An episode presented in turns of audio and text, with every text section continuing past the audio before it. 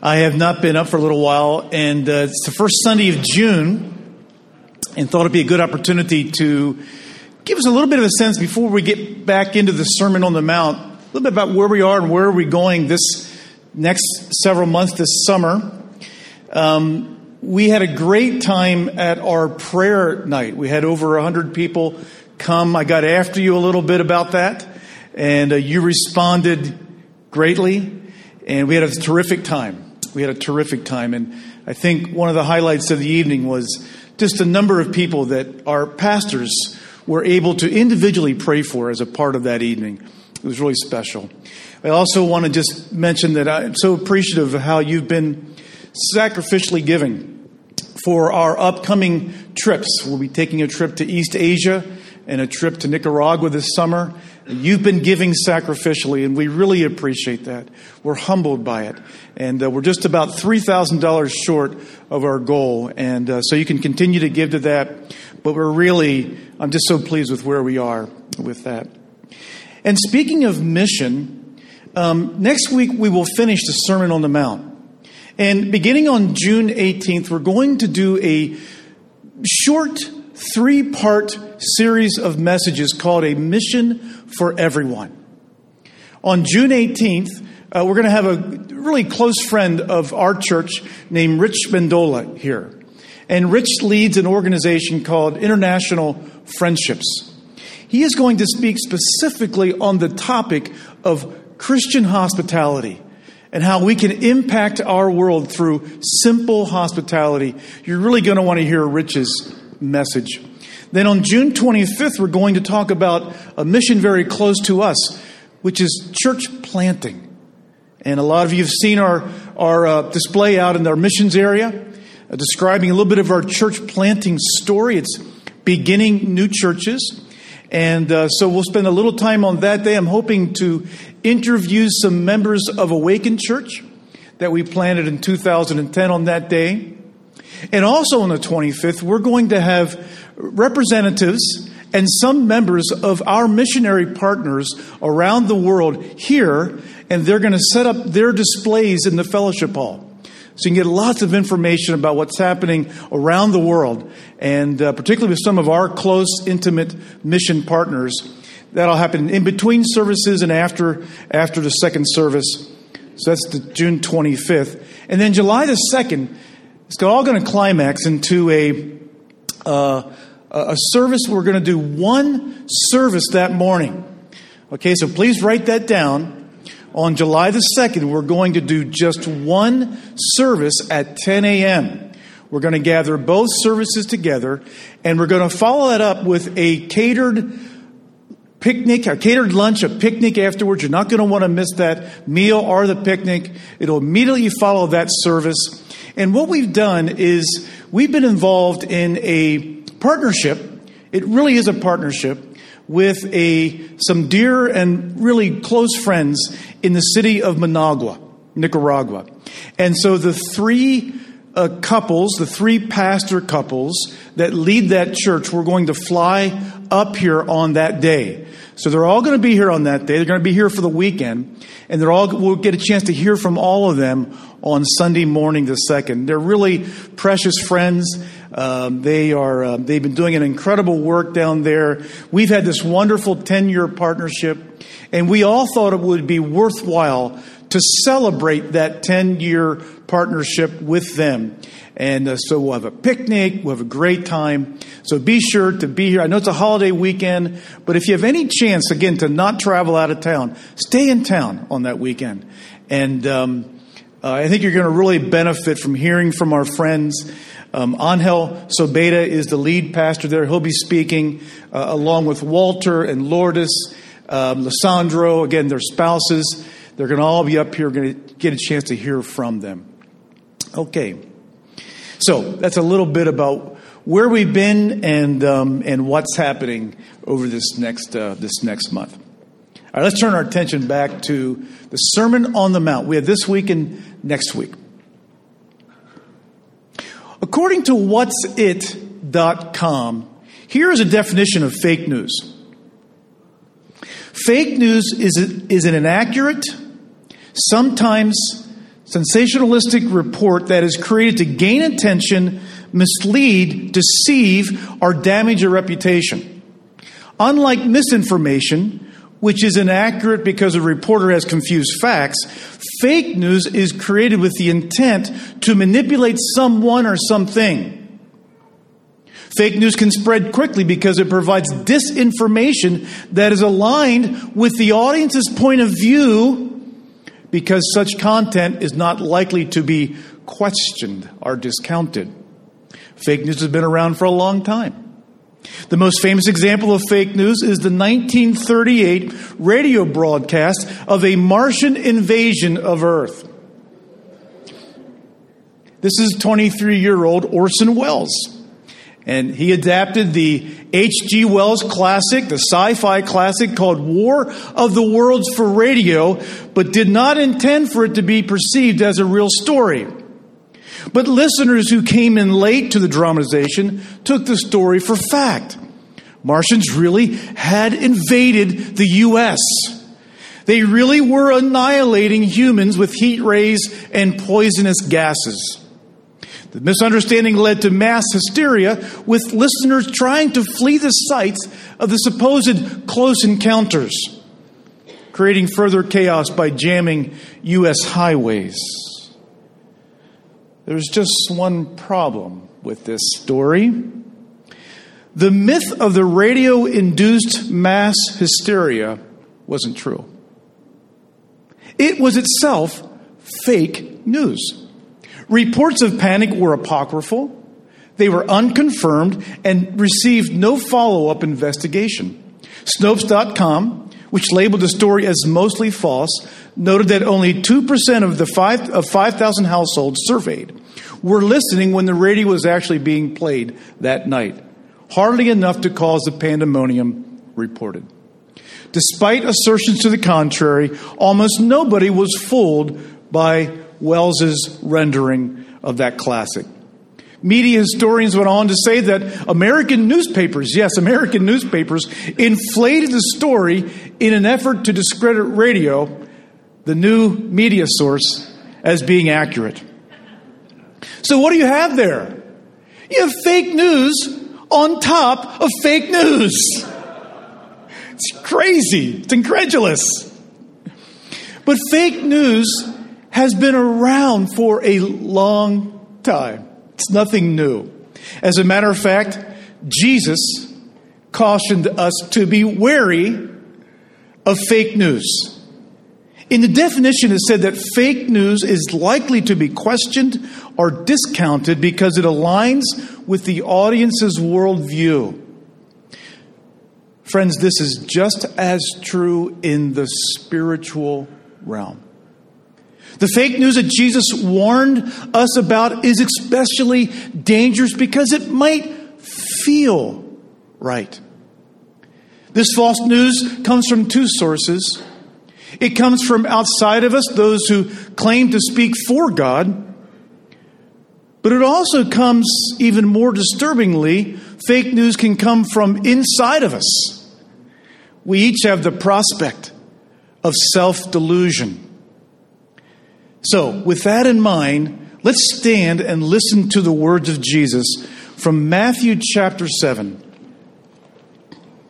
beginning at verse 13. Jesus said this Enter by the narrow gate, for the gate is wide and the way is easy that leads to destruction, and those who enter by it are many. For the gate is narrow and the way is hard that leads to life, and those who find it are few. Beware of false prophets who come to you in sheep's clothing, but inwardly are ravenous wolves. You will recognize them by their fruits. Are grapes gathered from thorn bushes or figs from thistles? So, every healthy tree bears good fruit, but the diseased tree bears bad fruit. A healthy tree cannot bear bad fruit, nor can a diseased tree bear good fruit.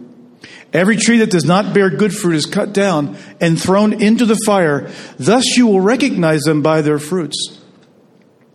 Not everyone who says to me, Lord, Lord, will enter the kingdom of heaven, but the one who does the will of my Father who is in heaven. On that day, many will say to me, Lord, Lord, did we not prophesy in your name and cast out demons in your name and do many mighty works in your name? And then I will declare to them, I never knew you. Depart from me, workers of lawlessness. This is God's word. Go and take a seat.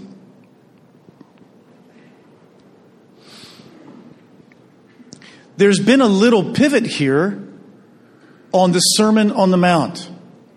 After Jesus described how we can enter the kingdom of God and live in the kingdom of God, he now is urging a commitment.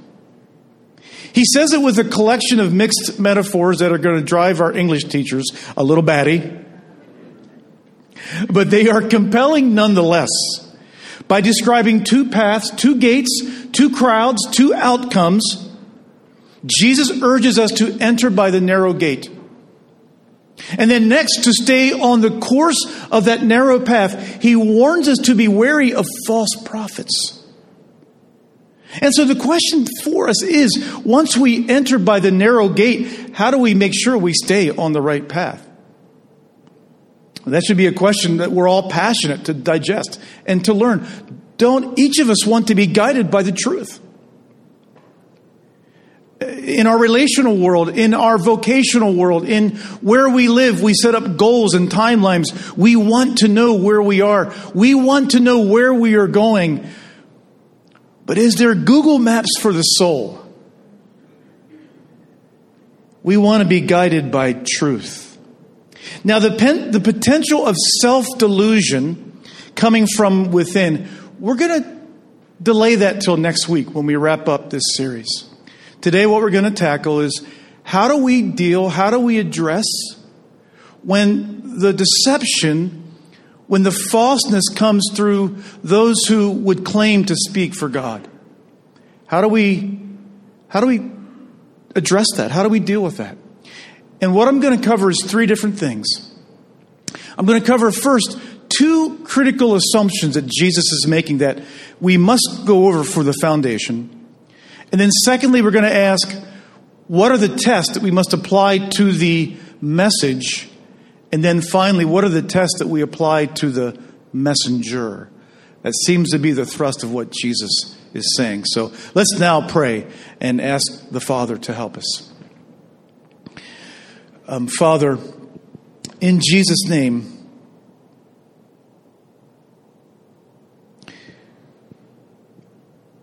through Jesus, who has opened up the door to talk with you and to come into your presence with a kind of humble confidence. Through him, Father, we pray that you would open up our eyes to have understanding into what you mean here by your words so that they can really get inside of us. So that, Father, we can stay on the right path and that we might be able, as individuals and as a body, to keep the main thing, the main thing. To continue, Father, to have a simple and pure devotion to Jesus. And so we tell you, we can't do this in our own strength. We need your guidance and your leadership, your presence in our lives. Lord, touch each of us where we are this morning in a way that I never could have expected or imagined. And I pray this for the glory of Christ. Amen. Amen. Amen.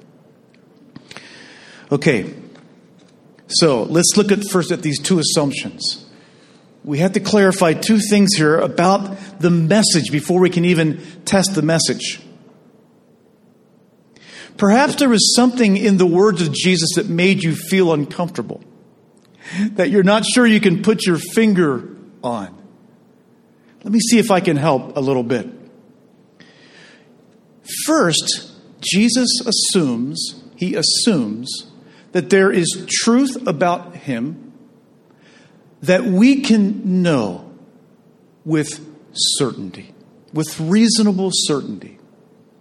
we can discern enough spiritual truth to say one thing is true and another thing is false. There exists, according to Jesus, spiritual truth that is knowable, that is more than simply one person's religious opinion. Second, Jesus assumes a decision must be made. A commitment must be made. Now, this is related to the first point because truth, by definition, is narrow. If a pilot wants to land a plane safely in normal conditions, he does not have a thousand different options available to him. He must trust his gauges and follow a procedure. Truth is narrow. That is, of course, if he wants to land safely. A heart surgeon cannot rely on her instincts, her feelings, to do open heart surgery.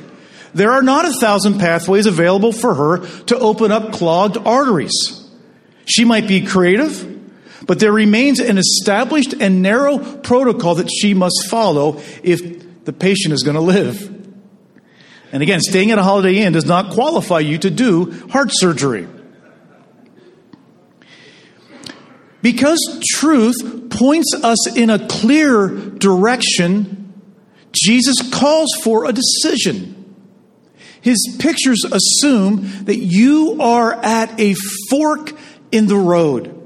Will you take the road less traveled or the one all your friends are on? And implied in this is that you cannot stay in neutral forever. To not choose the narrow path is to stay on the broad path.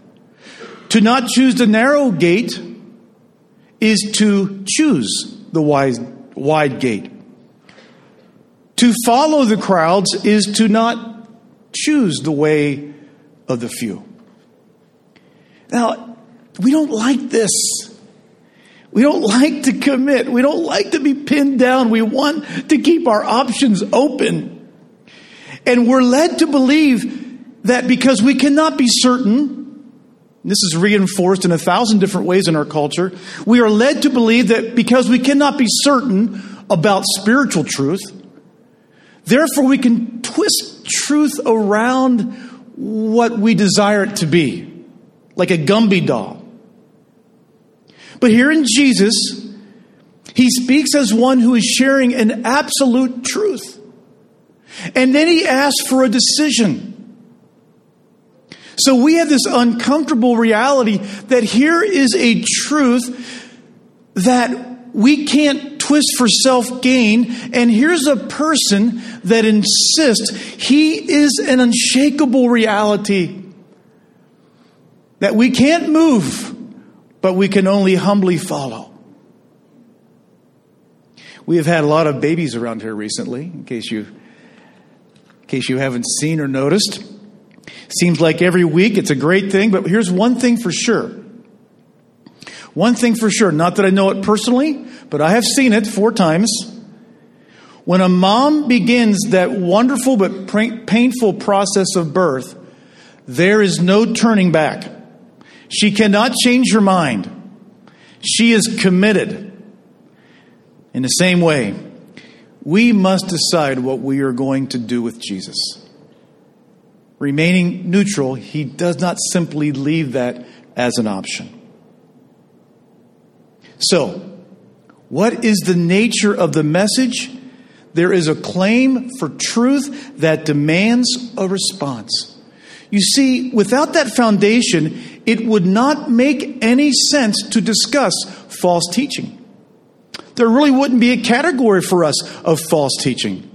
If it were merely a matter of one opinion versus the other, then all we would have would be opinions, and nobody would could say your opinion is greater than mine. And for many people, that's what they believe about the nature of spiritual truth.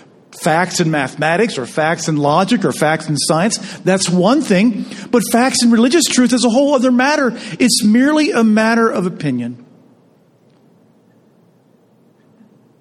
If that's the case, then Jesus' words would be meaningless to us. There would be no such thing as a false teaching or false prophet that we could know. So turn to 2 Peter 2, verse 1. 2 Peter 2, verse 1. It's page 1018 in your Bible.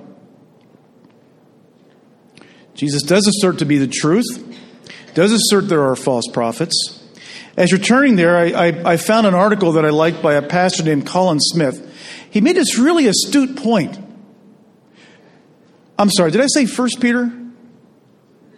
Ah, good, I was right. Second Peter. In Second Peter 1, we really have the characteristics of a genuine believer. And in 2 Peter 2, we have the characteristics of a counterfeit believer. If we put them side by side, we can see the difference between genuine believers and counterfeit believers. Now, he has seven different traits. We can't cover all of those, but let me cover just a few. Now, remember here, what we're trying to do is we're testing the message. How do we test a message? So look at 2 Peter 2, verses 1. He says, But false prophets are also arose among the people, just as there will be false teachers among you who will secretly bring in destructive heresies, even denying the master who bought them, bringing upon themselves swift destruction. The context here was talking about true and false prophets in the Old Testament. And so Peter says, just as in the Old Testament, now also in the New Testament, there are false prophets who try to turn the people's hearts from God into something very superficial. So, in the same way, Peter says, there will be false teachers among you. Now, notice, he is not talking about some obvious New Age guru or evident non Christian type person. He is talking about people who are in the church, who claim to be followers of Christ. These are the most dangerous because they hang a shingle out that says, We are a church. We love Jesus. But, but, their redefinition of Christianity, their redefinition of the historic creeds upon which our faith is built on, so totally re- redefine the Christian faith that it is anything but Christian. So, how would you recognize counterfeit Christianity? As you listen to Christian podcasts or you are traveling through Barnes and Noble, are you able to really judge and discern what's counterfeit? Here's some things that Smith lists as far as seven traits of false teachers. Number one, look at 2 Peter 1.16. And this answers the question where does the message come from? What is the source of the message? Look at what Peter said. For we do not follow cleverly devised myths when we made known to you the power and the coming of our Lord Jesus Christ, but we were eyewitnesses, eyewitnesses of his majesty. And then look at 2 Peter 2 3. Here's the, here's the contrast. And in their greed, they will exploit you with false words. These are the false teachers. Their condemnation from long ago is not idle, and their destruction is not asleep. One other version of the uh, chapter 2, verse 3 says, fabricated stories. The true teacher relies on the Bible as their source, not made up stories. Here specifically, Peter says, I am going back to my eyewitness testimony. In contrast, the false teacher relies on their own opinions, ingenuity, charisma, or the power to move people emotionally. Remember, fake news, as you know, intentionally divorces people from facts and appeals to emotions. Jesus used a troubling picture on what to call these people, calling them ravenous wolves. In other words, they eat sheep. They are motivated by some kind of self gain. And friends, right, in our lifetime, right, in our lifetime, we have seen way too many examples of this, haven't we? In our culture, here in the United States, my goodness, we've seen so many examples, sadly, of of wolves in sheep clothing, gaining from vulnerable people. But not only the source of their message, also the substance is a distinguishing factor. Look at verse chapter 1 verse 3. Peter says his divine power has granted to us all things that pertain to life and godliness through the knowledge of Jesus. Him is Jesus who called us to his own glory and excellence. Everything we need is in Christ. Christ is the beginning, the middle, and the end of the message. Everything pertaining to godliness we discover through being connected to Jesus. Look at the contrast. Again, again looking at chapter 2 verse 1, same verse. But false prophets also arose among the people, just as there will be false teachers among you, who will secretly bring in destructive heresies. You see, for the true teacher, the genuine believer, Jesus Christ is central. He is and he remains the hero of the story. But the movement away from Christ tends to be at first very subtle. Notice the word secretly. Secretly. It is rare for someone using the platform of the church to openly deny Jesus. But when they do deny Jesus, sounds like that the second commercial, but when they do, when you do, when they do, they head in two opposite directions. When we subtly move away from Christ. On one hand, false teachers diminish the divinity of Christ, robbing him of his supernatural claims and power. Jesus is reduced from a savior to be worshiped to a good teacher a champion of the oppressed, a martyr for a cause. That's one subtle error. But the other subtle error is that we diminish his humanity, his humanness. These teachers present a God so holy, so removed from us, and paint us as being so stained that God could barely enter this cesspool called planet Earth. To them, it's inconceivable a God so removed could love our polluted world and our polluted bodies. Though these errors diminish his divinity, diminish his humanity, though they appear to head in opposite directions, they are actually more like a circle. They meet at the same point of reducing Jesus from all he is, particularly making his death something other than what it really was. What do I mean by that? This is crucial because once we lose who Christ is, the next step is we lose the purpose of his death. The postmodern, the progressive teacher, tames Jesus. This is the one that diminishes his divinity. He makes him more manageable. He makes him more likable to our cultural sensibilities. He recruits him for their favorite political cause. He puts him on an equal level with the world's other great religions. And this Jesus we have no need of as a Savior. We have no need for him to redeem him because we can morally perfect our society by being better people, by education, by different political processes, by different economic processes. We can perfect ourselves and our society. We don't need the redemption of Jesus. There is no such thing as sin or separation from God. Now, these so called progressive teachers share a kinship with false prophets in the Old Testament. We alluded to them earlier. Turn to Jeremiah 23 for one example of this. Jeremiah 23 it's page 651 in your Bibles.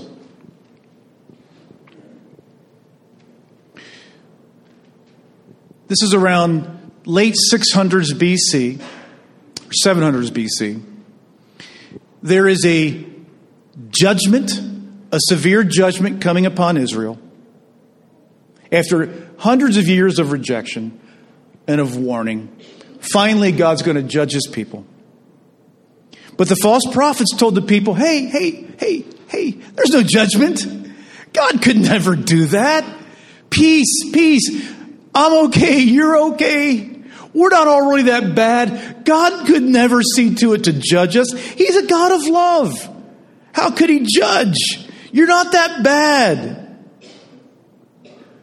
Modern day teachers, under the pretense of Christianity, say virtually the exact same things. You're not that bad. God will never judge. Hell's not real. Look at what the Lord says. He says, Thus says the Lord of hosts. This is verse 17. Do not listen to the words of these prophets who prophesy to you, filling you with vain hopes. They speak visions of their own minds, not from the mouth of the Lord. They say continually to those who despise the word of the Lord, It shall be well with you. And to everyone who stubbornly follows his own heart, they say, No disaster shall come upon you. And in verse 21, I did not send the prophets, yet they ran. They ran with their message. I did not speak to them, yet they prophesied. This is one side of the equation. On the other side of the equation, there's the, again, the, the ones that diminish the humanity of Jesus, his humanness, the uber holy teacher who can't ever picture God relating to us as Father or Jesus relating to us as brother. God is so holy, He's too distant to relate to our temptations, to our suffering, to our heartaches. Yes, we are sinful, but the only way we can get to God, according to these teachers, is by proving our goodness by establishing our worthiness through merit. And we do such, we do that through climbing a moral ladder in which we are always several rungs ahead of the slobs beneath us.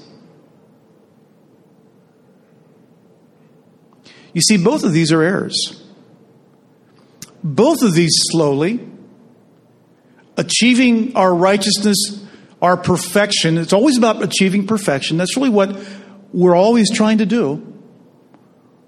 Being after perfection through climbing a moral ladder, through a, a works righteousness, not faith in Jesus, or progressing a society and progressing individuals through education, better politics, better economics, achieving perfection in that way.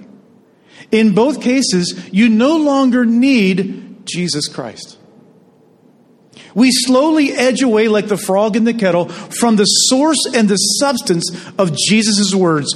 You eventually end up, amazingly, in the same place. You've reduced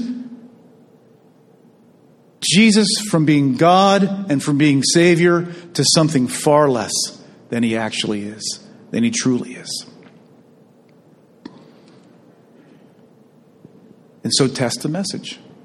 Test the message. Is the person of Jesus fully God and fully man? Is the work of Jesus at the cross central to our need for individual and corporate redemption?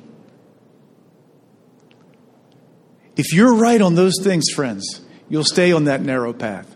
If you're right on that message, if you're right on that message, you'll stay on that path. Now, the second thing is, and I'm just running a little bit out of, out of time here. So I'm going to I'm going to skip over a little bit.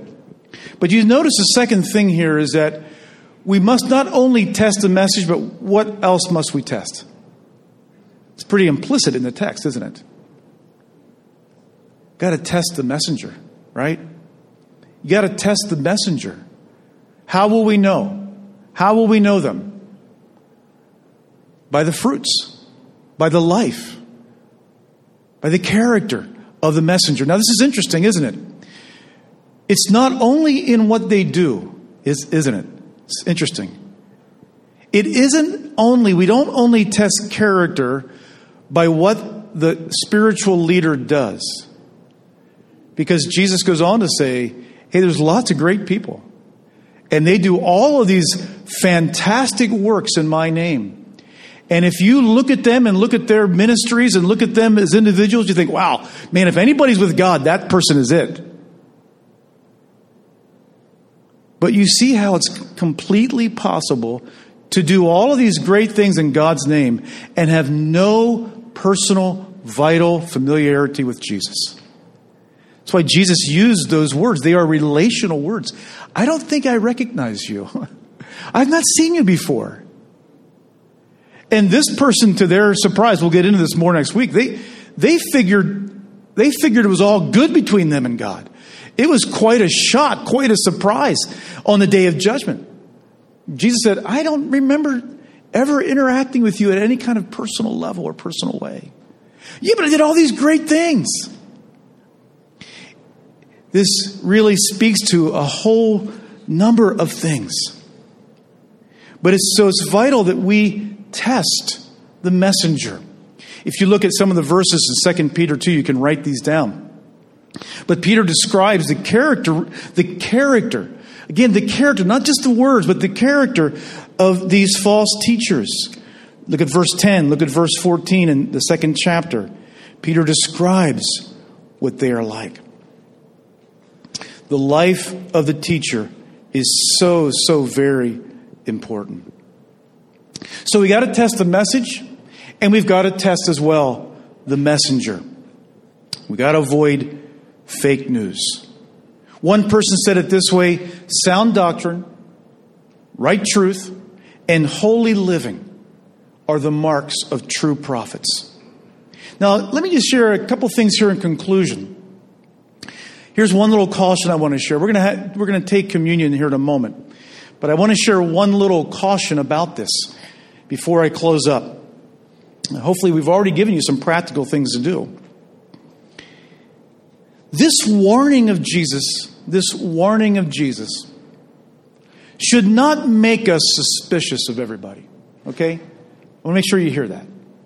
This warning should not make us suspicious of everybody. There are people on Facebook or on the internet who have used these social platforms for becoming doctrinal police of ministries and of individuals that they know only from a distance.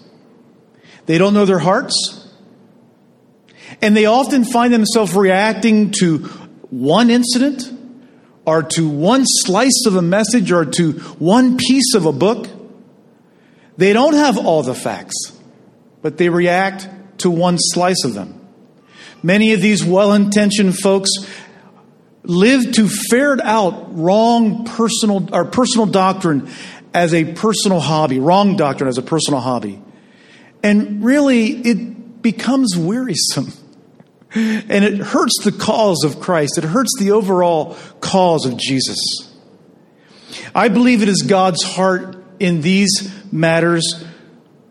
When controversy and conflict comes up, I believe it's in God's heart for local people in local communities in their local context to get together and sit around the table, look each other eye to eye, see each other face to face, and listen.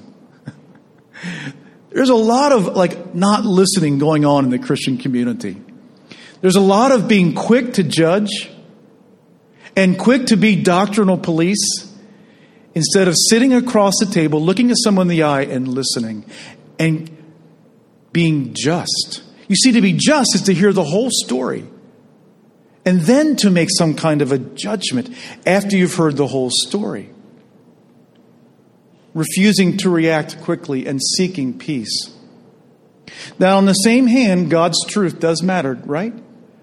On the same hand, God's truth does matter, and it is up to local Christian leaders and it's up to congregations to make sure that we keep the main thing the main thing. So you bear some responsibility in this as well, as, as I do. To make sure we remain true to the historic Christian faith that has been handed down to us. It has been handed down to us. We are not inventing something new. While our faith might be freshly applied to questions and ethical challenges that face us today, we do not have the authority or the right to change its essential meaning. It is a precious stewardship that has been handed down to us. So let me lead us now to the communion table. So we think about now turning our hearts and taking communion together as a body. When we talk about when we talk about testing the fruit, testing the message, but particularly about testing the fruit and the personal character of our leaders, you might wonder, how does that impact me? how does it impact me since I am the one and a few others here are claiming to speak for God? Well, it affects me as you might think it affects me. It's terrifying. It's terrifying. Does it lead to self examination? Absolutely. What is the fruit of my life? What really is the fruit of my life when nobody's looking? What is my character? The leader, while we as a congregation all have a responsibility to make sure we stay true to historic Christian faith, we as leaders do bear more responsibility. It's why James says, Not many of you should become teachers. So I've got to examine the fruit of my own life if I'm going to be up here saying I speak for God. And I can tell you, I've told some of my closest friends this. There was a period in my life, earlier in my ministry, where my messages were not as grounded in the scripture as they should have been. Too much personal opinion. Too much personal opinion. I want to tell you, it's one of my deepest regrets. It's one of my deepest regrets as a pastor. Not being as grounded in the scripture. Too much about some opinions instead of the historic Christian faith that we're simply called on to apply to a fresh new generation. But how about you, too? How about you? I mean, you got to do the same thing. You got to examine the fruit of your own life. It's obvious from Jesus' words of our potential to delude ourselves and to be terribly surprised on the day of judgment to be terribly surprised. We have the potential to delude ourselves. How do we know? How do you know if you are on that narrow path? Well, I think if we go way back to the beginning of our series when we started the Beatitudes, you remember we talked about the spiritual condition necessary to enter in and to live in the kingdom. Beatitudes. The Beatitudes include an awareness of your spiritual bankruptcy, grief over your sin and its impact on God and others, responding with mercy to the faults of others, desiring the right things, growing in purity, bringing people together rather than dividing them not demanding your rights, but surrendering them for the sake of others. These are the things that should be evident in your spiritual leaders. And if Christ is in you, they should be growing in your life. I'm not saying you're perfect in them, but if Christ is in you, these qualities should be manifesting and growing in your life. We'll see this next week. It's quite clear. Even though we are saved by grace, even though we are saved by grace, the scriptures are quite clear. We will be judged by our works. We will be judged by our works. And the question will be is will our works manifest that faith is real in us? Fully man and fully God. Jesus was all of these things purity, perfect mercy, perfect gentleness, perfect righteousness, perfect freedom, perfect love. And with this as his offering, he gave his life on the cross to die for our utter imperfections. The perfect one died for us, the imperfect ones. He exchanged his life for ours. On the moral ladder that we talked about over here, there is no degree of separation from us and those we deem lost. There's a great separation between us and God. We're all lost. So, what does Jesus ask you to do today? He asks you to come and to die to yourself and to make Him the driving force of your life. So, His perfect life could begin to live in and through you. Let me call the band up if I could. To keep our devotion to Jesus central, once a month we celebrate his death and resurrection through two symbols his bread, the body, and the juice, his blood. In taking it, we symbolize taking Jesus into our lives and living through him. Jesus called himself the bread of life. In just a moment, the ushers are going to release you row by row to the tables, the two tables, the Lord's tables up here. Take a piece of bread, take a cup of juice, and after you've made sure that your heart is right with God, after you've made sure that you've confessed whatever could be bringing separation between you and Him, then take the bread and take the juice at your seats. This ceremony is for any believer in Jesus, regardless of your background. And if you're not yet a Christian, take time this morning to reflect on the message of Jesus, his claim to truth. And I urge you to consider all of his life and his claims. And we would continue to love to answer any of your questions. Let me simply read a few verses from John chapter 10. You can begin, guys, to guys and gals to release people. John chapter 10, Jesus said, The thief comes only to steal, kill, and destroy. I came that you might have life and have it abundantly. I am the good shepherd, and the good shepherd lays down his life for the sheep. I am the good shepherd, I know my own, and my own know me. Just as the fathers know me, and I know the Father and I lay my life down for the sheep. Amen.